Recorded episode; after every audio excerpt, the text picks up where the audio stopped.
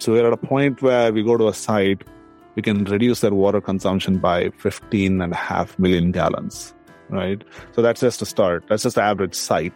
If you look at what we've done for electricity and chemicals and water, PlutoShift, if you scale it up globally, we have the capacity to reduce the carbon footprint or offset the carbon footprint of 268 million people every year. Good morning, good afternoon, or good evening, wherever you are in the world. This is the Climate 21 podcast, the number one podcast showcasing best practices in climate emissions reductions. And I'm your host, Global Vice President for SAP, Tom Raftery. Don't forget to subscribe to this podcast in your podcast app of choice to be sure you don't miss any episodes. Hi, everyone. Welcome to the Climate 21 podcast. My name is Tom Raftery with SAP, and with me on the podcast today, I have got my special guest, Pratik. Pratik, would you like to introduce yourself? Yeah. First of all, Tom, thank you for having me here. Really excited to have this conversation. I am Pratik Joshi, founder and CEO of PlutoShift. We are a company based in Palo Alto, California. And pretty much through my entire professional career, I have built machine learning products and uh, built machine learning systems that can process a variety of data. The PlutoShift, what we're building is a data platform for industrial sustainability. We'll talk more about that, but that's me briefly. Okay. And why why Pluto Shift? Why machine learning? Why sustainable problems you're, you're trying to solve?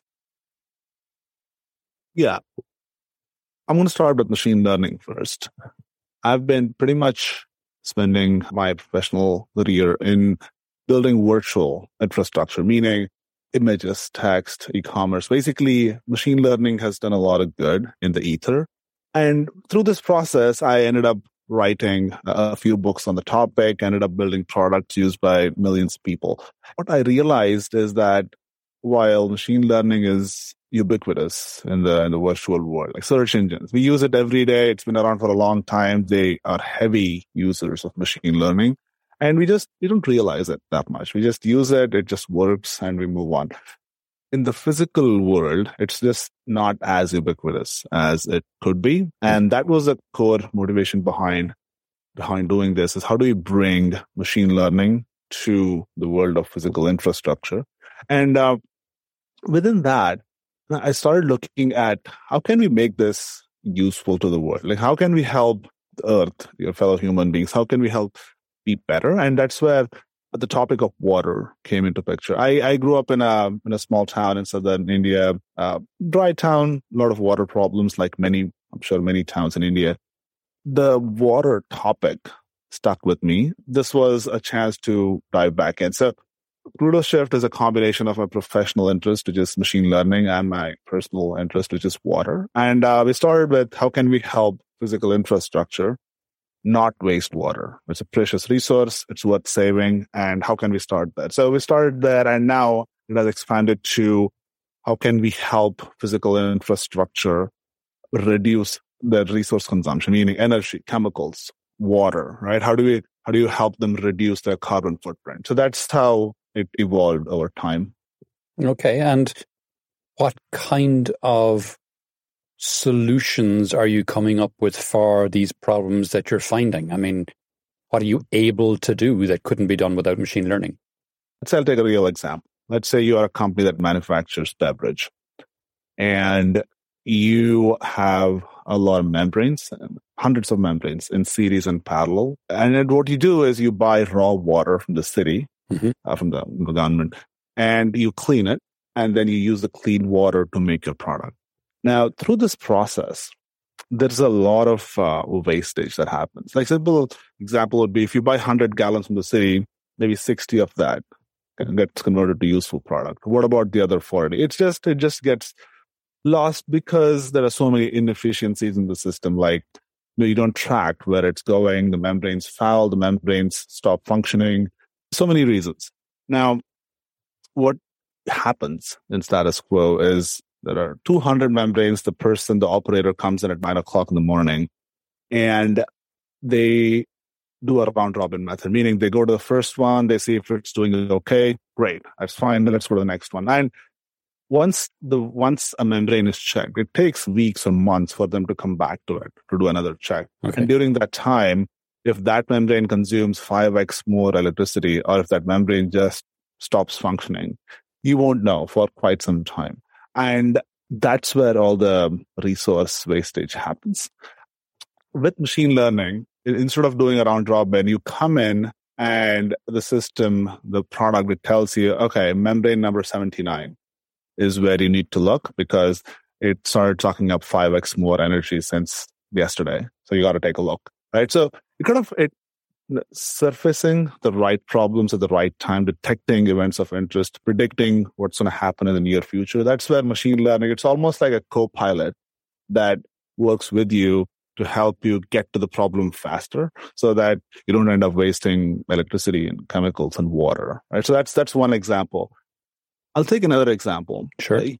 Many companies they use water to make their product, right? So mostly I'm going to talk about chemicals. So let's say you're a company, you use a lot of water to make your beer and ketchup or or some physical parts, and uh, the water is now contaminated and before you just dispose it off into the environment, you got to clean it, right? Mm-hmm. It's contaminated with chemicals. It's, it's just not, you're not allowed to do it by law. So what you do is, um, you have this giant treatment plants where dirty water goes in, the company has to clean it and the clean water goes out. But it has to happen at a certain speed because your manufacturing continuously, it keeps going on and on. So sure. you got to keep up.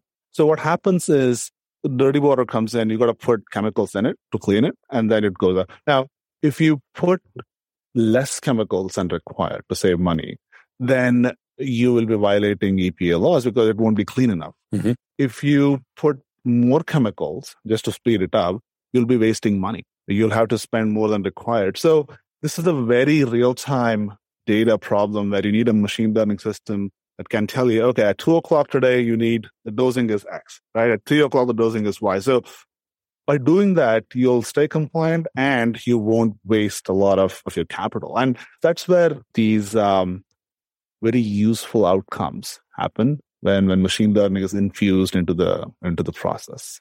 Okay. And you mentioned physical infrastructure as well. Is that a separate use case or is that part of this? It's all part of it. So all of this happens in physical infrastructure. So when I say physical infra, I mean in membranes and pumps and cooling towers and heating systems, boilers, condensers, clarifiers. So all these physical assets are part of physical infrastructure yeah. that companies operate to make the product. Okay. Okay. And you're using machine learning in various different ways then to make sure that you are eliminating wastage from processes, for example? Yes. In our case, machine learning is being used to take in all the data. When I say data, it, it's temperature, pressure, flow rates, basically operational data. So all the data flows into the system and what the product does is it detects and predicts events of interest. And then that is showed to the operator who can then make decisions based on what's actually happening or what's about to happen. Within physical infrastructure, the goal is to identify a specific process that can benefit from it. So in this case, you said resource wastage. That's, that's the primary outcome. And the eventual outcome is reducing your carbon footprint there are multiple ways to do it. The way in which we do it is we reduce the wastage of resources so that per unit of product that you produce, you'll use less electricity, less chemicals, less water. So that translates to reduced carbon footprint, which is uh, a big outcome that we drive. Okay, very good, very good. And you mentioned, you know, you're sucking in a lot of data from systems. Is this part of the solution you give as well that you provide the sensors, or are you taking it from existing sensors that your customers might already have in place, or is it a combination of the two? Yeah, we take the data from existing sensors. So that's part of our, our qualification process, just to understand you know, does PlutoShift fit the needs here? So in this case, uh, our customers at a minimum, they need to have some kind of sensor. Sensor should be generating data. And uh, if that's already happening, that's where we go and we plug in and uh, we start, we get to work. Okay, that makes sense. Yeah, sure. And for your customers, is this a big mind shift change that they have to get over, you know, for taking advice from essentially a machine? Oh, that's a great question. And it's something that we have been thinking deeply about in terms of product design. And you're absolutely right. Why should an operator who's been doing this for 20, 25 years, why should they listen to a machine? So to address this user behavior question, what we did was we don't, we don't really, we're not black boxy. That was the whole insight is the point is we look at data, data comes in and we show clearly what our reasoning is, right? When we tell them, hey, operator, it's nine o'clock, membrane number 79 is where you need to go. And they can just click, okay, why? Why membrane 79? Then we tell them, oh, it's eating up 5x more energy since yesterday. They're like, okay, wait, why? Why does that happen? You can click a button and it says, oh, it's eating up 5x more energy because of normalized permeate pressure, or it's eating up because of X. So basically, the multiple levels of why, it makes it very clear why we are recommending or prescribing an action. So, uh, so once you provide the the two levels, two to three levels of reasoning,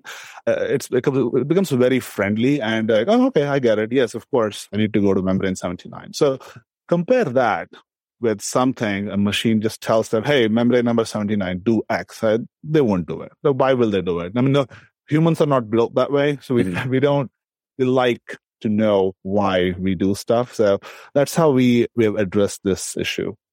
Okay, very good. Very good.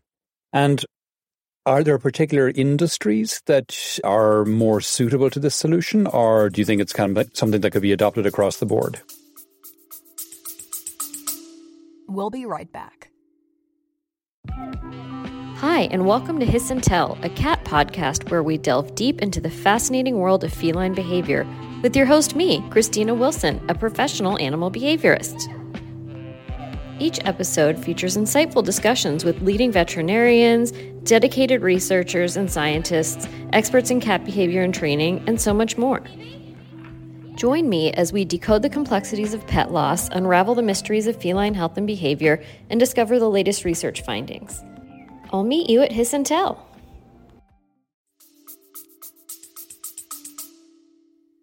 Yeah, we have consciously uh, approached industries that are a little more suitable, a little more open, and more than anything, uh, they have urgent problems that need to be solved. So, food and beverage, great example. Uh, the processes, the the continuous processes, they need insight on a on a very continuous basis, mm-hmm. as opposed to like discrete manufacturing where you know, there is there's more room in between. So that's one. Food and beverage, uh, chemicals, another great industry where this is very, very relevant. So we approach industries where carbon footprint or resource consumption is a problem and there are low hanging fruits where you go in and you you help them get an immediate win right? and that's that's a good combination for us what it does is one it it helps them get over the hump hey does this work i, I don't know the the first initial success template just really opens up uh, people's minds. And then they go from the first deploying at the first site to the next one to 50 to 100 and more. So that is how we have uh, approached this market. Okay. Yeah, that makes sense. What about industries like, I mean, you mentioned process, so steel or cement or any of these ones that have a very high carbon footprint, they, they sound like they might be ideal as well, no? Yeah, definitely. It's we that's definitely on our roadmap. We just happened to not happened, but we we talked to a few different companies and companies in food and bev and chemicals. They were open to trying out and deploying it. So, but yeah, absolutely. Your, your cement, steel, definitely industries that one very high carbon footprint, hmm. and it's definitely on a roadmap. The other thing to keep in mind is the company's data readiness also impacts our ability to work with them right the, as you said cement and steel yeah definitely industries worth pursuing but in terms of data readiness i think food and beverage and chemicals they're in, in a good spot where high carbon footprint. They have the data, they have the intent, and it just it just comes together. But yeah, then definitely our next industries are are what you said. We're we're on our way there. Okay, superb, superb. And what about companies being able to measure the return on investment of any investments they do in sustainability? Yeah, it's a notoriously hard problem. And if you mm-hmm. talk to the leaders, uh, like the VP C suite across these companies, uh, they'll tell you that one of the biggest problems is if I put in a dollar into my sustainability initiatives, I don't know what's coming out of it. Hmm. And the reason is twofold. One is just measuring the ROI, it's measuring the operational impact. That is difficult by itself. And two, even if you were to measure it, it's almost impossible to get multiple stakeholders to agree that something happened. When I say stakeholders, I mean the operators, the managers, the finance people, the sustainability people, and the C suite, all of them agreeing that, okay, this year we saved 12 million gallons of water.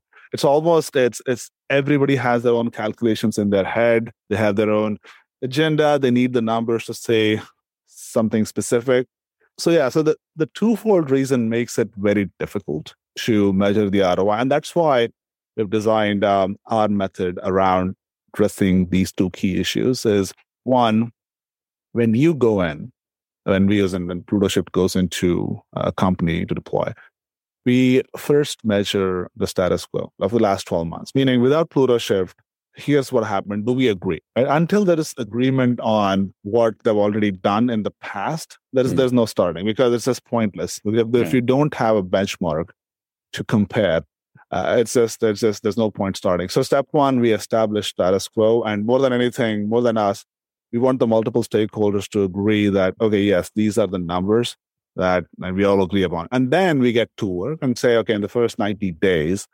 here's how we move the needle. And then we we make sure that everyone has access to information on how we are computing it.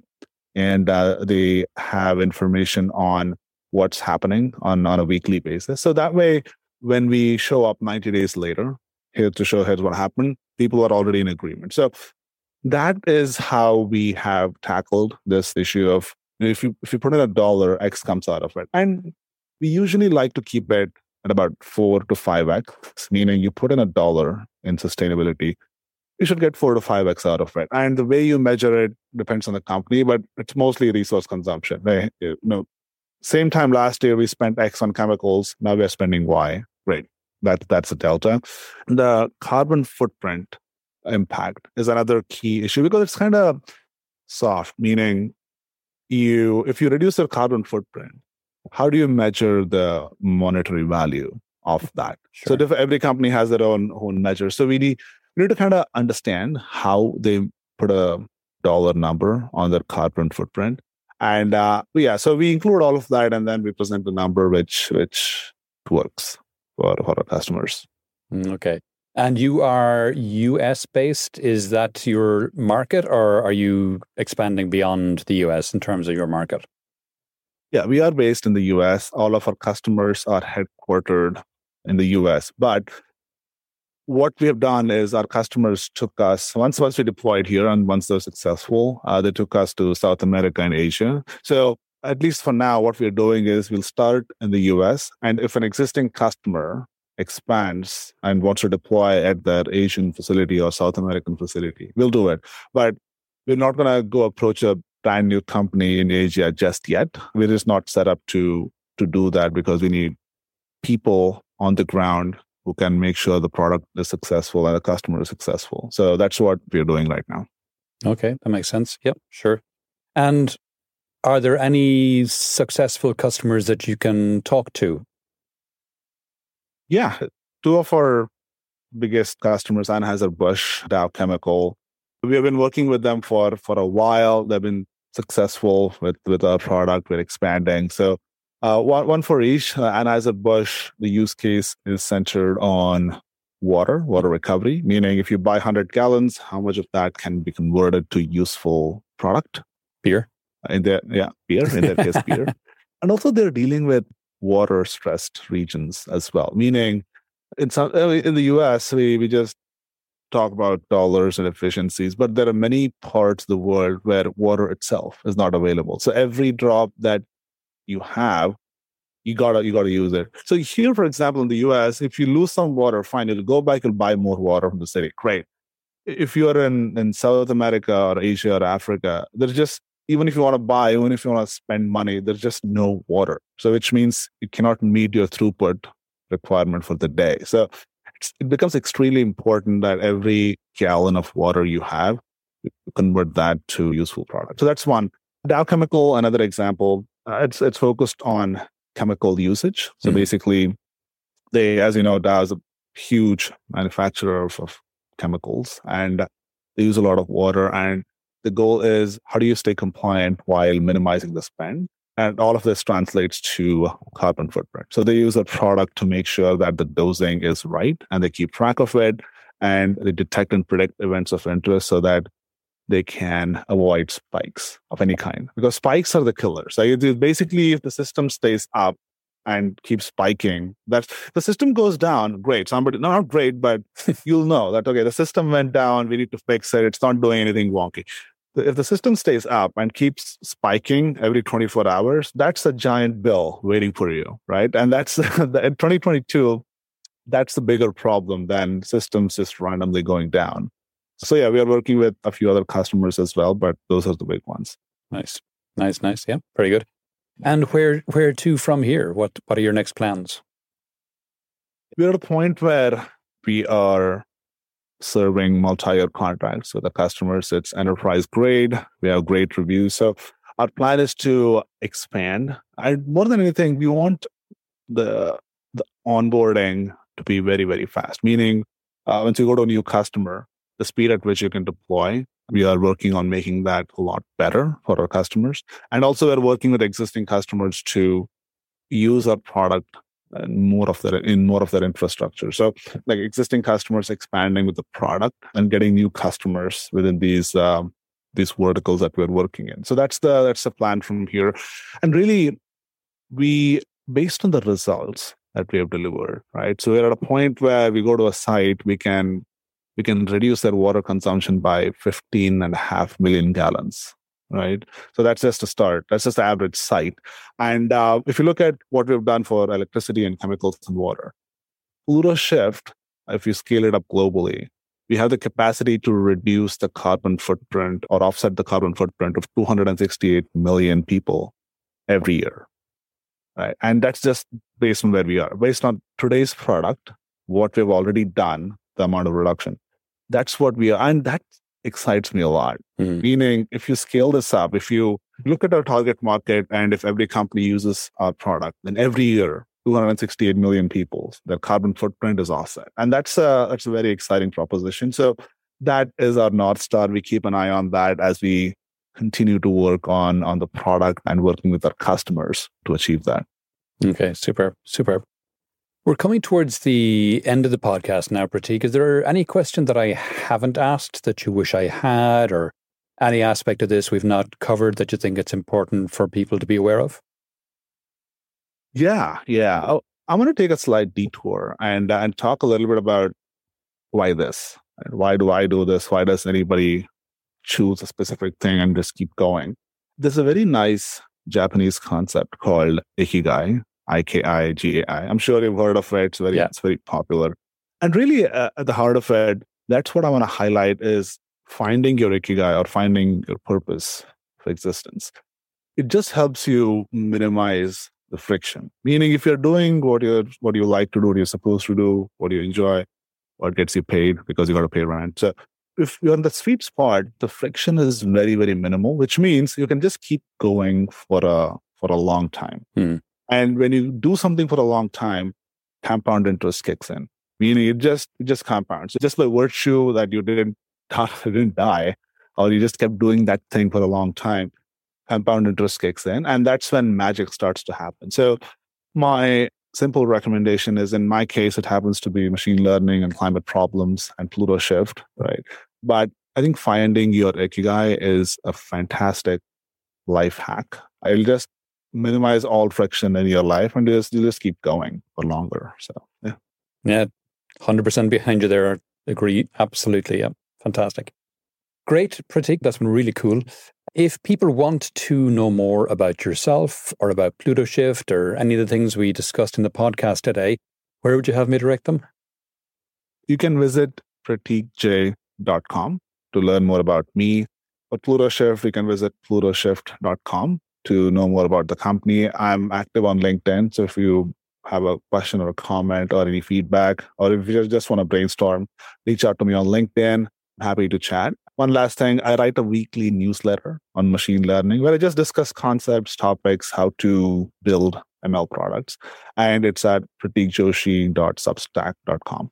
So yeah, I many avenues to uh, to reach out to me. Fantastic, fantastic. I'll put those links in the show notes so everyone will have access to them. Pratik, that's been fascinating. Thanks a million for coming on the podcast today.